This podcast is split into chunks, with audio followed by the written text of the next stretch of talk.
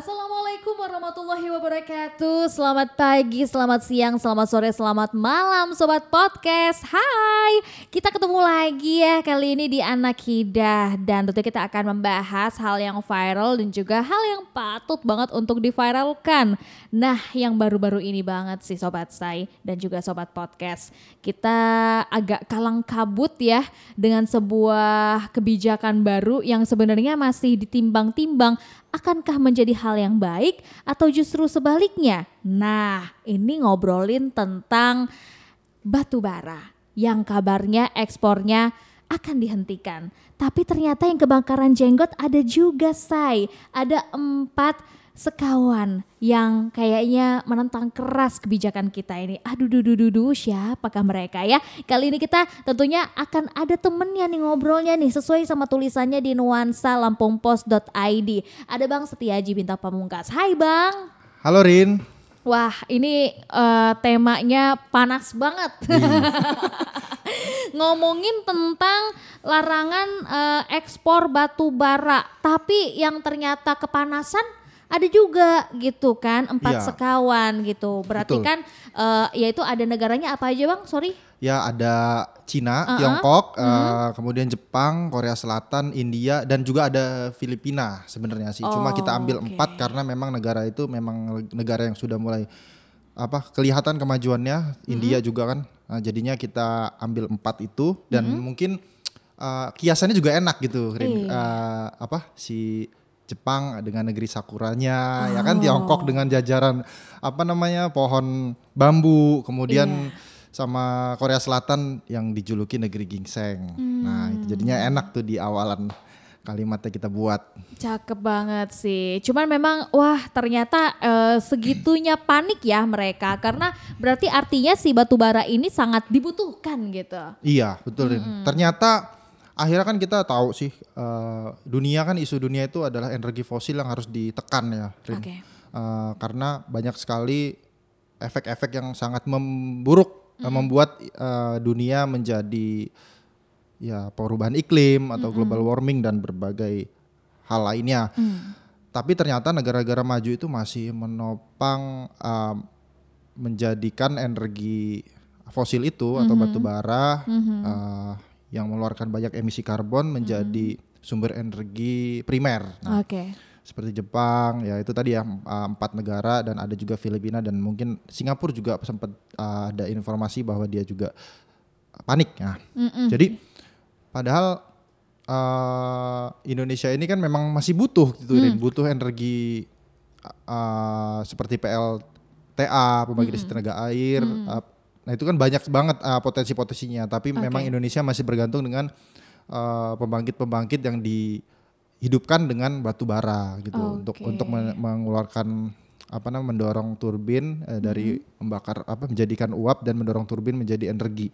Nah tapi yang yang ingin gua uh, apa namanya pengen gua tekenin adalah bahwa uh, Lampung khususnya ya atau Indonesia mm -hmm. uh, itu banyak sekali rin apa namanya potensi energi. Yeah baru dan terbarukan. Nah, okay. Kenapa uh, pemerintah kan ngelihat berarti memang dunia ini memang sangat membutuhkan energi kan, apalagi mm -hmm. era digital dituntut uh, seperti menggerak internet dan mm -hmm. semuanya kan harus mm. piranti-piranti itu kan harus dihidupkan dengan listrik. Oke. Okay.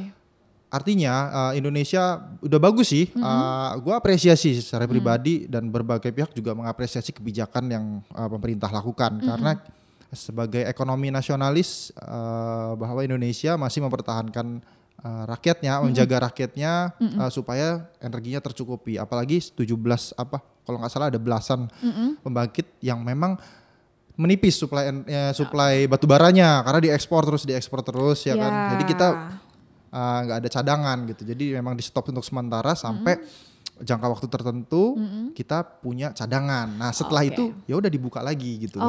Nah tapi uh, dari situ kita bisa tarik garis uh, masalahnya mm-hmm. adalah uh, Indonesia juga harus mempersiapkan diri mm-hmm. untuk me- mengedepankan energi baru terbarukan. Okay. Itu tadi gue bilang banyak banget uh, mm-hmm. potensi-potensinya ya. Ini di Lampung nih ya, di okay. Lampung aja itu ada tenaga surya, potensi -hmm. tenaga surya.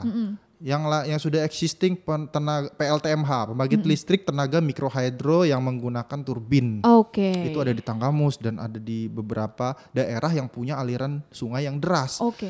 Nah, itu bisa menerangi 20 apa satu PLTMH bisa menerangi 20 rumah. Nah, ada lagi eh, pembangkit listrik biogas. Nah, biogas itu mungkin eh, sebagai pengganti ini ya, pengganti apa seperti gas eh, LPG atau juga bisa ditransformasikan menjadi energi listrik. Mm-mm. Dan uh, kajian dari ITERA itu ada dosen namanya Pak Madi, dosen teknologi sumber daya energi itu dia mewacanakan apa punya gagasan bahwa Lampung punya potensi energi arus laut. Wow, Oke. jadi di dalam laut itu. Gede Jadi banget muterin karena arus laut katanya lebih kuat Oke. dorongannya. Turbinnya bisa Ah, ah, iya, jalan turbin ya. bisa jalan. Cuma memang masih dalam proses kajian, masih proses itu dan butuh dukungan dari pemerintah. Artinya balik lagi ke energi tadi kan kita kan juga panik sebenarnya, Rin. makanya kita Iya. stop ekspor karena panik nih. Waduh, ini tahan nggak ya? uh, apa namanya? supply eh, supply batu baranya untuk menerangi tujuh be- belasan pembangkit listrik itu. Nah, dari kepanikan itu ya mungkin kita harus belajar juga ya Iya. terus introspeksi bahwa uh, kita harus menyiapkan uh, SDM, infrastruktur untuk membangkitkan EBT atau EBT, energi baru terbarukan sehingga masyarakat bisa dengan tenang gitu kan menikmati listrik Iya, dan iya. kedaulatan energi secara mandiri juga dapat terwujud gitu. Ya, sebenarnya bagus juga sih ya esensi dari eh, pemerintah ini sendiri walaupun masih banyak juga nih yang akhirnya eh, menolak gitu kan kontroversi deh, ada yang Iya. mendukung, ada yang menolak Iya. gitu kan mungkin dengan berbagai macam kepentingan dari mereka Iya, masing-masing gitu kan. Tetapi eh, kita nggak bisa tutup-tutup lagi memang ternyata Indonesia masih sangat membutuhkan untuk eh, memberikan energi untuk dalam dulu gitu kan sebelum kita akhirnya harus ekspor. Tapi betul bahwasannya ternyata kita perlu banget EBT gitu kan, energi Iya. baru terbarukan dan sebenarnya beberapa formula bisa kita lihat dari sumber daya alam yang ada gitu ya. Tapi kalau misalnya menurut Bang eh, Aji sendiri gitu, apakah di Provinsi Lampung atau di Indonesia umumnya kita udah termasuk yang memanfaatkan sumber daya alam kita dengan tepat untuk mendapat EBT, Bang? Nah, menariknya itu energi baru terbarukan itu justru di apa dimanfaatkan secara swadaya oleh masyarakat yang berada di lapisan bawah. Maksudnya lapisan Oke. bawah itu bukan secara ekonomi ya, tapi lapisan bawah yang berada di pelosok dan terpencil. Ah, Jadi kemarin Rin gua ke Tanggamus ceritanya. Gua ke Tanggamus main ke dusun eh, Batu Saeng, eh, desa Sinar Jawa, Kecamatan Air Naningan, Kabupaten Tanggamus. Wah, air Nah, naningan, itu. oke. Nah, itu ada aliran sungai namanya air arus su- air apa? Air Sungai Lehe. Nah, air Sungai Lehe itu dimanfaatkan derasnya lumayan deras sih. Dimanfaatkan oleh masyarakat selta- sejak tahun 2008 untuk menjadi sumber energi PLTMH atau pembangkit listrik mikrohidro. Nah, dia Oke. jadi mereka itu dari pelosok Rin, maksudnya masyarakat-masyarakat yang memang notabene-nya adalah berprofesi sebagai petani kopi, coklat, lada itu bisa membuat turbin. Jadi buat mereka buat turbin 2008 dengan patungan. Oke. Nah, karena latar yang latar belakangi jelas, mereka pada saat itu belum dapat listrik Rin. Ah. Jadi ceritanya kalau mau nonton TV itu hitam putih pakai aki, Oh Nah, my boros god, kan. ya ampun, Iya. mahal hidupnya di Mahal. sana ya. Wow. Selain itu medannya juga Rin luar biasa. Harus Iya, kalau iya, kalau mau iya, berangkat eh, kalau mau naik ke apa namanya Batu Sayang itu harus pakai motor trail. Oh, Nah, ya. motor motor motor yang Khusus. dimodifikasi, Nah, dimodif motor bebek bisa tapi dimodif uh, rantainya gearnya supaya bisa nanjak. Karena memang medannya berlumpur ya belum bagus jalan terus tanjak tu- turunan mendaki gunung lewati lembah gitu Rin. Itu luar biasa. Ternyata di situ ada oase. Jadi masyarakat tuh nggak nggak tergantung sama PLN nah baru sekarang sih dua tahun belakangan PLN masuk listrik masuk. Oke. tapi mereka tetap mempertahankan itu sebagai riwayat hidup kalau kata bapak. Namanya Pak Suratman. Wow, menarik ya. Sam- Nah dia adalah pencetus dari uh, PLTMA itu. Mungkin bisa diajak podcast juga Bapak itu luar biasa Rin. Luar biasa. Apa inspiratif gitu loh Rin. Dia, dia bisa ngajak masyarakat, ayo kita masa mau gelap-gelapan gitu lah Iya, kasarnya. Kita betul. Hmm. mau gelap-gelapan terus. Kalau mau nonton TV harus bayar lebih mahal gitu kan. Akhirnya mereka patungan dengan uh, dengan pendapatan mereka yang Hmm. mungkin eh, sebagai petani kan mungkin ada pendapatan yang cukup terus bikin kelompok akhirnya mereka patungan dapatlah berapa 30 sampai 40 juta dan mereka bangun itu PLTMA tahun 2008 mereka belanja di Prinsewu ternyata ada pe- perangkat-perangkat itu ada dia. Oke. dan timnya itu dibentuk menjadi organisasi. Nah, Oh, organisasi itu punya masing-masing anggota punya spesifikasi. Oh. Ada yang jago di bidang apa namanya mungkin ah, generator apa. Terus ada yang turbinnya, terus jago cari apa namanya ah, bentangin kabel dan sebagainya. Jadi listrik itu setelah akhirnya dibuatlah satu bulan jadi turin barang itu. Itu udah jadi satu bulan dan kabelnya itu karena mereka kan nggak punya duit lagi untuk bikin tiang-tiang. Mm-mm. Jadi mereka gantungin apa ke pohon-pohon jengkol, pohon-pohon Oh, oke. apa pohon duren Iya, untuk iya, iya. disebar ke uh, titik-titik desa itu gitu Wah, di ada berapa? pemukiman. Ada berapa kepala keluarga? Ada berapa rumah di situ? Sekitar 20 sampai 25 Luar ah, kepala biasa. keluarga yang mendapatkan manfaat dari PLTMH itu. Nah, jadi bentangan kabelnya itu sekitar 4 km ah, panjangnya ya, Rin. Jadi tersebar dia. Dia nggak satu titik karena rumah misalnya dia ada tiga rumah, sebelah sana ada lima rumah, ada se- sebelah sana. Jadi memang apa? Memang dia bentangin dari ka- ka- apa pakai manfaatin pohon karena dia Uh, memang iya, iya, iya. infrastrukturnya memang ya Belum ya? sekedarnya, heeh. Heeh. Tapi yang penting bisa listrikin. Cuma yang menarik Aha. itu listrik itu kan terbatas ya Rin. Jadi memanfaatkan energi apa arus air sungai leh sungai lehe. Jadi ada peraturan Rin. Jadi Apa peraturannya adalah si siapa masyarakat satu rumah itu tidak boleh menonton eh, tidak boleh menggunakan magic jar atau rice cooker Oke. eh, pada malam hari. Hmm. Kemudian tidak boleh menggunakan setrika, ya mesin-mesin setrika pada malam hari. Jadi a- aktivitas itu harus dilakukan pada siang hari. Kenapa? Supaya tidak ada beban puncak di malam hari. Karena malam itu waktunya nonton TV. gitu. Gitu. Jadi Lucu, lucu, lucu, iya, lucu, jadi lucu. pokoknya pagi sampai siang Oke. boleh masak Oke. nasi yang banyak, nah, Oke. terus gosok, nah, Oke. silakan. Malam nggak boleh satupun itu, Oh karena nanti God. pernah kejadian Uh-uh. dipaksain di satu rumah TV hidup, listrik apa namanya gosokan hidup, Ah. terus apa rice cooker hidup, jepret. Oh gitu. my god. Jadi kalau misalnya tuh eh, listrik tiba-tiba mati ini tinggal nyari ya. Siapa nih? Ah, iya, Pelakunya nih. Siapa ya yang yang Wow. ngaku juga, eh, yang yang pelakunya juga siapa? ya? Iya. Sosok nggak tahu. Kecuali kalau ada bau gosong baru. Tapi menarik nih bang, maksudnya dari masyarakat air naningan tadi ya. Iya, Jadi Kecamatan mereka Naningan, bisa dibilang mereka sendiri eh, bisa membangun sebuah lingkungan yang terorganisir dengan baik gitu Iya, kan. iya, iya. Dengan adanya sebuah kesepakatan. Kenapa kita mesti ada IBT? Sebenarnya kan salah satunya adalah kita harus eh, kita membutuhkan energi. Iya. Tapi satu sisi kita juga harus eh, melihat seperti apa perubahan iklim yang ada. Makanya kita nggak bisa untuk bertahan dengan adanya si batu bara terus menerus.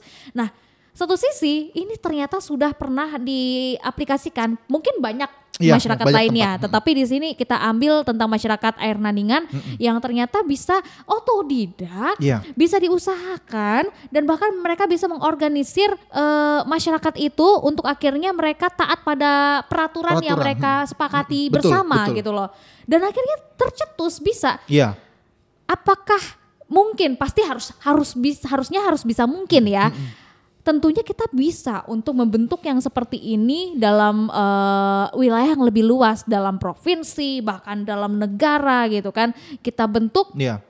IBT yang kemudian juga tentunya mungkin ada kebiasaan-kebiasaan baru. Seperti kita melalui pandemi kita harus eh, terbiasa dengan hal-hal baru. Mungkin harus hemat listrik salah satunya Nah, penggunaan yang sesuai. Iya. kalaupun memang kita masih butuh hiburan segala macam yang penting konsekuensi. Kalau lo mau nonton TV lo harus eh, akhirnya jangan banyak penggunaan untuk listrik yang lain ya. Itu Iya. kan sebenarnya adalah sebuah edukasi kepada diri kita Iya, sendiri juga sadar ya. dengan ah, dengan apa diri sendiri. Kita harus membangkitkan kesadaran. Wow, Menarik sih. Jadi ini memang sebuah hal uh, terobosan yang kita nggak bisa tolak lagi. Kita juga harus sadar terhadap penggunaan energi karena bagaimanapun energi juga punya batas maksimalnya dan kita harus segera cari energi baru terbarukan dengan memanfaatkan sumber daya alam yang ada di sekitar kamu dan boleh untuk kita otodidak kita cari ilmunya karena ke mana pun caranya kalau kita selama ingin mencari sebuah ilmu pasti ada jalannya ya bang ya. Bener bang. Wah pesan abang Bener gimana nih buat sobat podcast? Ya pesan untuk masyarakat terutama anak muda jangan mau Mm-hmm. kalah dengan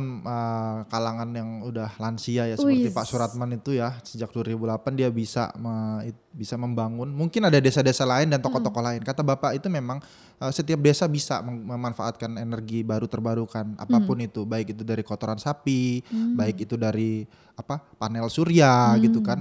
Uh, tapi memang harus ada satu yang melakukan uh, pecetus uh, Oke. seperti ada tokoh ketokohannya. Jadi salah satu anak muda itu memang harus dididik untuk menjadi berani untuk mengu- mengungkap uh, pendapatnya dan Hmm. berani menuangkan gagasannya gitu kan. Tapi dengan catatan dia harus konsisten juga. Jadi nggak Iya. cuma gagasan tapi dia juga bekerja itu. Oh, Jadi oke. artinya uh, pemuda memang harus berkontribusi dengan ide dan gerakannya secara Mm-hmm. konsisten dan persisten untuk mengembangkan EBT sehingga batu bara kan ini bakal habis nih Rin batu Yep. bara terus apa kayak LNG yang gas itu gas alam itu kan bisa habis.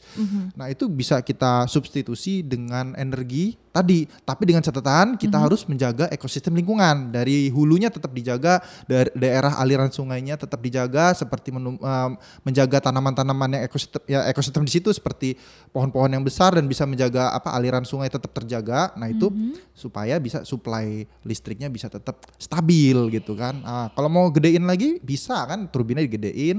Nanti kan bisa dapat energi listrik yang banyak. Dan itu bisa efek domino pasti ya. Karena listrik Benar, itu udah benar, kebutuhan benar. primer ya Rin. Jadi Iya. bisa apa bisa bikin usaha. Dan sekarang apa? Akhirnya mereka masyarakat sana kan udah dapat informasi nonton televisi Yes. dapat informasi bisa internet bisa apa bisa lancar gitu kan gitu Rin jadi intinya anak muda juga harus uh, mulai bergegas untuk menuangkan gagasan dan idenya secara konsisten Wow, saling berkesinambungan ya. Iya, kita betul. menjaga lingkungan kita gitu kan dengan ekosistem yang ada. Tentunya dengan sumber daya alam yang sehat, yang baik, nggak mungkin enggak EBT itu pasti bisa untuk dilakukan. Caranya ya memang kita menjaga lingkungan kita karena inti daripada kita mencari EBT ya karena adanya perubahan iklim juga ya memaksa Iya. kita untuk sadar bahwasannya energi itu akan ada kalau kita juga menjaga lingkungan kita. Betul. Thank you so much Ya, ya, Bang sama-sama, Aji Rin. ya udah sharing sama kita di sini, udah ceritain juga tentang pengalaman yang ada di masyarakat air Naningan itu jadi sebuah contoh yang